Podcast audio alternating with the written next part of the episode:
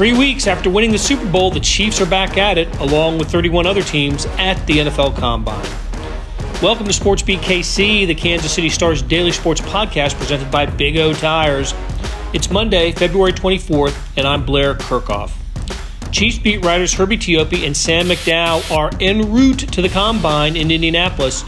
That's where NFL coaches and officials will scout, test, interview, and observe more than 300 prospects. It's become such a popular event that much of the action, the workouts, will be televised by the NFL Network in prime time. Herbie and Sam are there to report and write about the event, but before heading out, they stop by the Sports Beat KC studio for a preview. Here are Herbie and Sam. We're here with Herbie Teope and Sam McDowell before they hop in a car together here from downtown Kansas City and pointed east on Interstate 70, not stopping until they reach Indianapolis and the NFL Combine. I can't thank you guys enough for stopping in before you've hit the road, Herbie and Sam. What are you looking forward to most, not from the Combine, but spending seven and a half, eight hours together in the car. Just a constant smell of smoke. Yeah, it'll be like family vacation. That's the way I see it. You know, we, we might have to take some detours. Our group text is going to get a lot of complaints. you, Blair, you, Vahe, and Melly should be should just be ready for constant updates, probably. but you know, we're not going to be alone. You know who else is going with us? Matt Derrick. I, how about? Well, I thought you knew that. I thought you knew no. that. Oh, that's terrific. Um, does this count as shotgun? yeah, Sam called shotgun. um, well, I'm sure that uh, you'll you'll uh, you'll have a you'll have a ball uh, in, in, the car on the way. you, after all, you, you shared a house for eight days in Miami just earlier days? this month. I thought it was like ten days. There, it seemed like it seemed like twenty. there were witnesses there, though. you guys are heading to the NFL Combine, and look, Chiefs fans have been in tune with the Combine as long as there has been a Combine, but maybe it's a little bit different feeling this year with the Chiefs coming off the Super Bowl victory. Herbie, let me ask you. Just, just take us through a Cliff's Notes version of what the Combine is, why it exists, and uh, and what are the Chiefs hoping to get out of it? Well, the combine was first came into existence because it allowed teams to meet prospects and the all important medical evaluations. Forget all the the TV glamour you see with workouts. That, that's not what the combine is about. The combine is designed for teams to get to know players in formal interviews and medical evaluations because they don't prod them during the college football season. And this is an important tool for the draft. This is all part of the draft evaluation process. Did I just say evaluation process? Oh my goodness. But that's basically what it is. You will get a lot of, uh, oh, Sam McDowell ran a 4.24. But you know what? I always go back to Herm Edwards when um, the first combine I covered when he was the head coach here. And he said, hey, this is a football pageant. That's all it is. It's a beauty pageant. You see a lot of players running around in shorts and t shirts. We already know what they can do because of the tape. The, the, the workouts just reinforce what you see on the tape. So n- there aren't going to be that many draft decisions that are going to be changed because of what a player does with a drill. It's all about the formal interview process and medical evaluations. I thought it was a 4.23, Sam, by the way. I, I, thought you ran a little a tick, a tick faster than, than what you got credit for. Let, us establish not, um, not every NFL draft prospect is at the combine. Correct. What's what's the total numbers? It's in the neighborhood of 300 or Yeah, last year there were 333. Uh, my understanding is it's 330 plus again. Uh, but just because a player doesn't get invited to the combine doesn't mean he won't get drafted. Because um, as Dane Brugler likes to always point out, he's a former NFL draft analyst for draftscout.com and now he's with the Athletic. He always points out every year in the draft there's 100 players that get selected by a team that were not invited to the combine. So you don't always have to you don't have to always say oh these guys are they're draftable. Not not all the time. Well, and I think one of the uh, cool things to me about the combine is not only do you see players from Clemson and Alabama and Oklahoma and Notre Dame Ohio State, but also you, you, you, catch the occasional Northwest Missouri State guy there, the Pittsburg State guy, Washburn. I mean, guys that uh, um, that look, there's tape on them too, but the combine does give them an opportunity to talk to NFL, you know, scouts and NFL personnel. Yeah, the key thing with with the interview process, and this is where a lot of people always get confused. You have two types of interviews. You have your informal interviews and the formal. The formal interviews by NFL regulations, and they changed it this year. In years past, it used to be 60, 60 formal interviews. That means a team can only have 60 formal interviews of the 300 plus prospects that are there. This year it's 45. And, and, the reason why it's 45 and they gave them 18 minutes as opposed to 15 minutes is because the NFL, being what they are, they're a runaway cash cow, they decided to move the workouts, which used to televise during the day, it's now prime time. And that's now going to take away time for teams to meet with players. So they had to be selective before, meeting with 60 they're going to have to be ultra selective now, meeting with 45. Describe to us, though, you know, because you've been covering this for over a decade now, what the difference between formal and, and an informal interview is. A, a, formal interview could be if, if a team prospect, if a team bumps into Blair Kerkhoff, quarterback from Purdue University, if I happen to see you walking in the hallway and we start talking, that's an informal interview. A formal interview is set up with the player and his agent, and they meet with coaching staff, general managers in the hotel room. That's a formal. That would be considered a formal interview, and, and that actually extends after the combine is over, after, after pro days are over, and before the draft, because the team can bring in thirty players for interviews as well. They just can't work them out. I wish I knew off the top of my head somebody who flunked an interview, you know, who, whose career may have been dis, derailed because of a bad interview. I Imagine it's happened. We talk, we hear about Wonderlic scores having, Correct. you know, hurting players. We, uh, we hear about a lot of um, weird, even borderline inappropriate questions asked about these guys oh, past sure. at, at, these interviews. That's that's kind of what has stuck out to me over the past four or five years, especially. But here, here's the thing about formal interviews, and, and there there is some value in figuring out who the Chiefs talk to or whom a team talks to because um, I remember before I left this beat, Terez Paylor good friend of ours, we used to always monitor who did the Chiefs talk to at the combine. And sure enough, they showed up somehow. They got drafted, you know, because the Chiefs are getting to know the player. Yes, they can talk to a lot of players, but if they're showing interest in a player in Indianapolis, they're on the radar. I mean, there's there's hardly you can't really dispute that they're on the radar. But doesn't mean that the you know information can slip through the cracks, or I mean, we look about we, we think about Kareem Hunt. I'm, I'm, sure they talked to him at the combine. Marcus Peters, who had some issues Correct. as well. That that can happen as well. There's the combine, and then individual colleges have their pro days, and everyone will have one of those, right? Missouri Correct. will have one. K, K State, uh, KU, they'll all have pro days.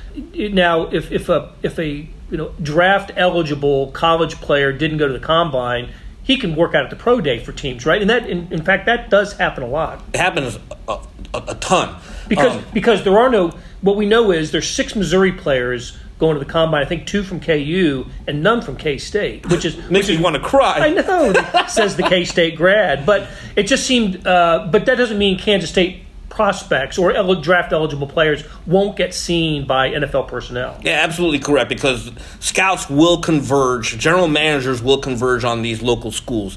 The Chiefs will have a presence there because it would be inexcusable for them not to be there when it's in their backyard. But here's the kicker. If one of these six Mizzou players puts up phenomenal times at the combine, they'll typically stand by that and will not work out at their pro day at Mizzou. What they will do though is that they they will have the opportunity to once again talk to the scouts there. I want to talk about one specific player from Mizzou and a couple other players after we take a break. So we'll be right back with Herbie Teope and Sam McDowell. Hey, it's Blair. Hey, we have a special subscription offer for SportsBeat KC listeners unlimited digital access to the Kansas City Stars award winning sports coverage. Sign up now for one year of Sports Pass for access to all the sports news, features, and columns we have to offer. And it's only $30. That's a 40% savings off our regular rate. For your convenience, your subscription will automatically renew after the initial term at 50 bucks unless you tell us to cancel. A lot of subscription services won't tell you that. They'll just sneak it on there. We just told you. Your subscription helps support the sports coverage of kansascity.com and the Kansas City Star please visit kansascity.com slash sportsbeatkc offer to get this special offer. And as always, thanks for listening. Back with Herbie Teope and Sam McDowell, and we're talking NFL Combine because these guys are about to hop in. What kind of car? What kind of car are you taking? My Jeep Grand Cherokee, baby. It's a Jeep thing. taking the Jeep to Indianapolis. You've got the, have you got the places that you're going to stop picked out? To the uh, the White Castle in Boonville, perhaps? Oh heck Or- yeah, White, White Castle. That, that's That's that- on the that's a must. That is a must in Indianapolis. Can't wait. Get that palate ready. Get that stomach and get those bathroom stops uh, identified soon after. So, all right. Um, you know, as we were talking, uh, Herbie took us through what the combine was about uh, in the first segment. Now I want to kind of drill down a little bit into some individual players and what the Chiefs, you know, might be doing at this at this combine. But we left it off talking about uh, Missouri, KU, K State. Sam, there's a guy that I know you're really familiar with because you've written about him. Uh, Missouri linebacker Cale Garrett is going to be at the combine. This strikes me as an important event for him because he missed the final what, it was, six of or seven season yeah, games. of his injury. Um, but what's what's funny about him and the, the story I wrote about him that you and I were discussing before we started recording. Uh, I covered him in high school. That was my last year covering high school. Was his senior year at Kearney, and he didn't have much college interest. He was going to Navy, but he only had I think maybe two or three total offers. And it wasn't until three or four days before signing day that Mizzou finally shows interest in him. He had been told he was too slow to play linebacker at the college level. He has a phenomenal college career, especially given that. Heck, he was playing as a freshman there. And now, four years later, we're talking about him at an NFL combine. I still, because of that, because of what I just said about maybe some colleges not being interested, I'm most interested to see what he runs in the 40. Um, but you know, he's a really strong kid. He was a uh, he was a state qualifier in wrestling. Um, so I think the other drills he, he could do pretty well in, es- es- especially the uh, the drill that apparently now is going to be on prime time with the, the bench press. Which God, if you're sitting in front of your TV watching watching guys bench press, Imagine paying to watch it though. So wait a second. People pay to watch the combine? Oh yes, in attendance, yeah, Yeah, yeah. The, the, the NFL opened up uh, fan observation. I think maybe three years ago. Yeah, so you will see, and, and Sam will see this because as we're walking through the convention center, you'll have long lines of people waiting to get in there to watch workouts. It's it's it's it's impressive, but at the same time, I don't, I don't think I would pay money to watch. I, I know I would not.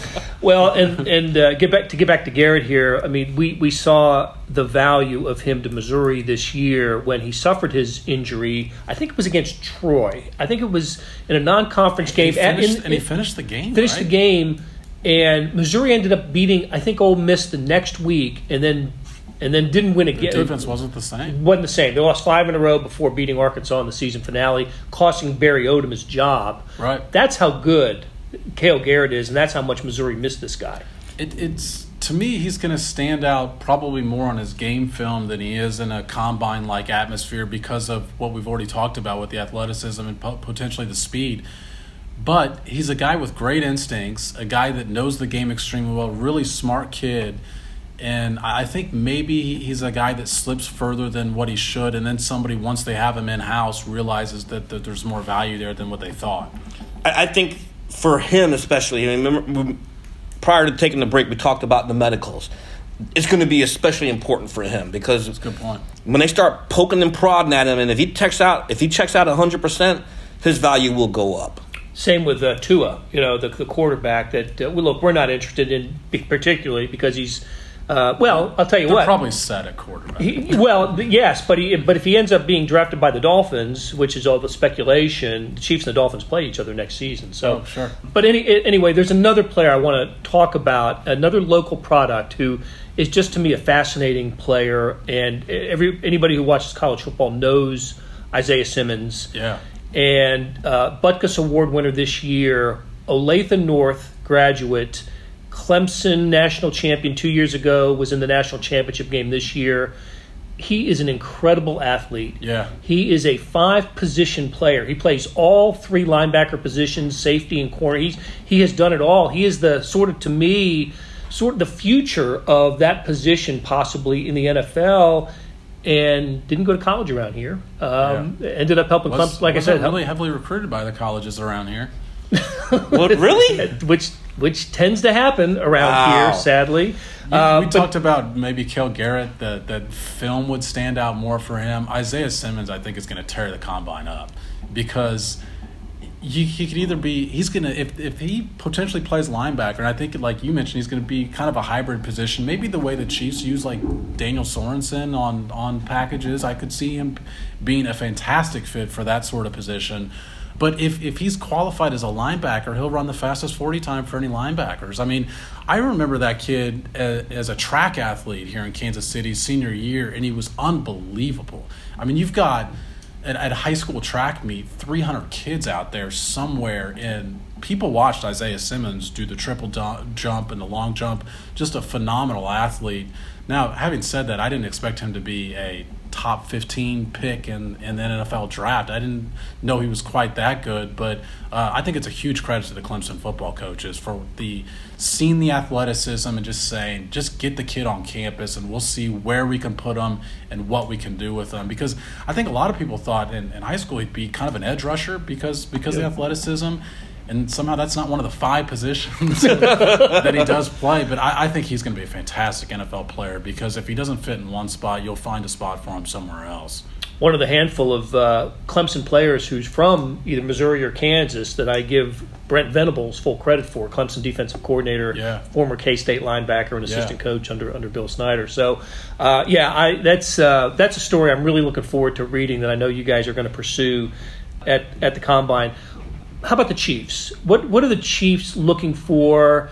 Can can we start to tie this to what what positions maybe should Chiefs fans pay attention to? You know, players at certain positions should Chiefs fans pay attention to as they uh, you know pop their popcorn and crack open one and sit down in prime time to watch Watch the guys bench press. to watch, watch the bench press. Uh, for me, there's four primary groups. I, I, I think we'll, we'll start with defensive line, linebacker, cornerback, and wide receiver.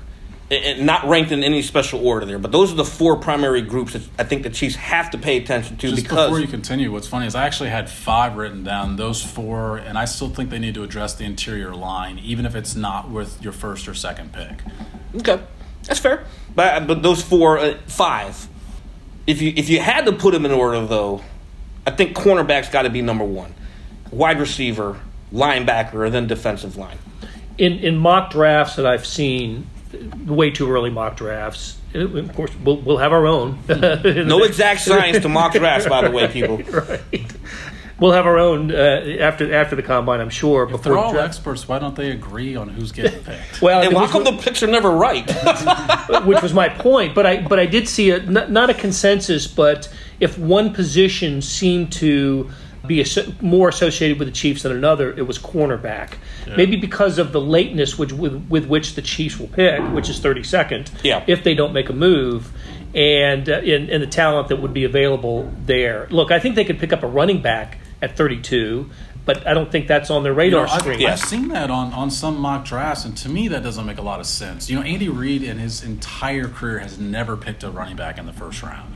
I don't see why this would be the year. And uh, the cornerback absolutely makes sense because, as we mentioned in an earlier show, they got four cornerbacks slated to be unrestricted free agents. Two of them are currently starters, Breeland and Fuller. Guys So that are probably going to demand more money than what they were making here that might make it difficult for the Chiefs to hold on to. I don't know that Bashaud Breeland comes back, even though I think the Chiefs like him and would like to have him back. Yeah. He was on a cheap one year deal here. It was a prove it deal, and he proved it. And he's going to get a bigger contract now, and I, I think that's why cornerback makes most sense to me, too. We talked about it last week on our podcast, but um, Herbie, I think it was you that brought this up, and you're absolutely right that you have got to get value in your draft class to you know to compensate for the free agent losses, It's your, right? it's your, it's your cheapest uh, workforce. Right. I mean, that's that, that has to happen. So I'll give you a name of somebody to keep an eye on who might be available to the Chiefs at 32nd, and uh, Missouri fans will be familiar with him. It's a cornerback from Florida, C.J. Henderson. Yeah. Not in the first, you know, not you know, he was not the Ohio State guy. Didn't Mizzou passed a touchdown to him, right? I've seen his name with a couple of mocks, and he makes sense as you know he's not the top guy, but maybe you know in the top five at his position, and um, and, and could be available to, to the Chiefs. Drafting thirty second, the Chiefs have been without a first round pick in the past, and listen, believe me, we are going to have many, many podcasts about the draft. But the fact that the Chiefs are going to pick 32nd, they can't go shopping at the top of the prospect list, here, right? But but I think what they can do at 32nd, take take a page right out of the New England Patriots book.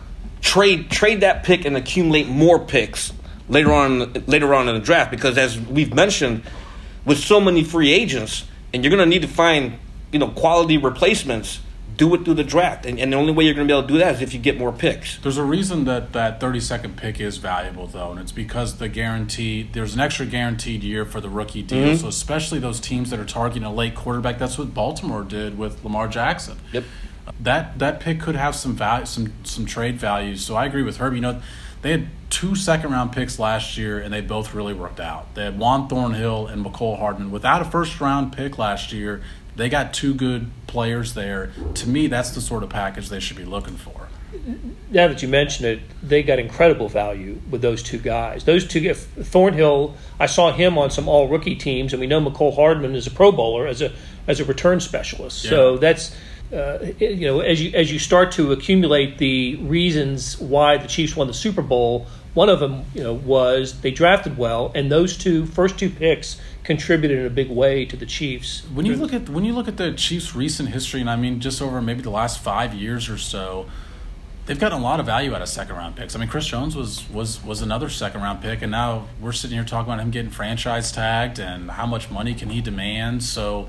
Um, just because guy, just because they don't have you know one of these first thirty for one picks doesn't mean that they can't get a Pro Bowl caliber player and a lot of players that are selected in the first round, some general managers around the league don't even have those players assigned a first round grade. So doesn't necessarily mean they're the cream of the crop. a lot of players will slide. It happens every year. That's another good point. They could potentially get their twenty their twentieth guy on their board at, at thirty two. Maybe there's yep. twelve other guys that you know. There's going to be quarterbacks taken in this draft. Chiefs aren't going to have these these guys on their board. They're not going to be interested in the Joe Burrows and, and Tuas of the world. So um, there's going to be other positions drafted. Now, cornerback, as Herbie mentioned, with the pass heavy way of the NFL these days, cornerback is a sought after position by every NFL team. You can't have enough cornerbacks. So we all have identified that as potentially their biggest need, and that's going to be a position where, like you mentioned, Blair, that guy might be the, the fifth best cornerback. They're not going to be getting one of the three or four, I don't think, best in this draft. All right, Herbie, how, how long does this, this combine last? It starts Tuesday and it'll run through the following Monday. Okay, man, that's, that's a, a, long time. It is a long time. That's it's like a Super Bowl. It is. It is a Super Bowl. You guys uh, getting a house together? Uh? No. no, no, no, We're actually staying at separate hotels, man. Separate hotels. I gave he booked, because he booked his first. yeah, so I crossed that one off the yeah, list and then decided so that, from it, the it, remaining ones. Sam asked me, "So where are you staying? Send me the information." I send him the information, and then he finally tell, "Oh, I'm staying downtown." I thought you were staying at my hotel. And just a month ago, you guys were like in the same under the same roof. I know, like next door to each other. Well, at least you'll have each other in the car on the way to and from. All right, uh, Herbie Teope, Sam McDowell, thanks. Thanks, Mark. That'll do it for today. Thanks to the group that puts together SportsBeat KC, Derek Donovan, Savannah Smith, Beth Welsh, Chris Pickett, and Randy Mason. And thanks to Herbie Teope and Sam McDowell for stopping by. If you like what you heard, please leave a comment and a like. Those help. We'll be back Tuesday for another episode of SportsBeat KC, where we talk sports in Kansas City every day.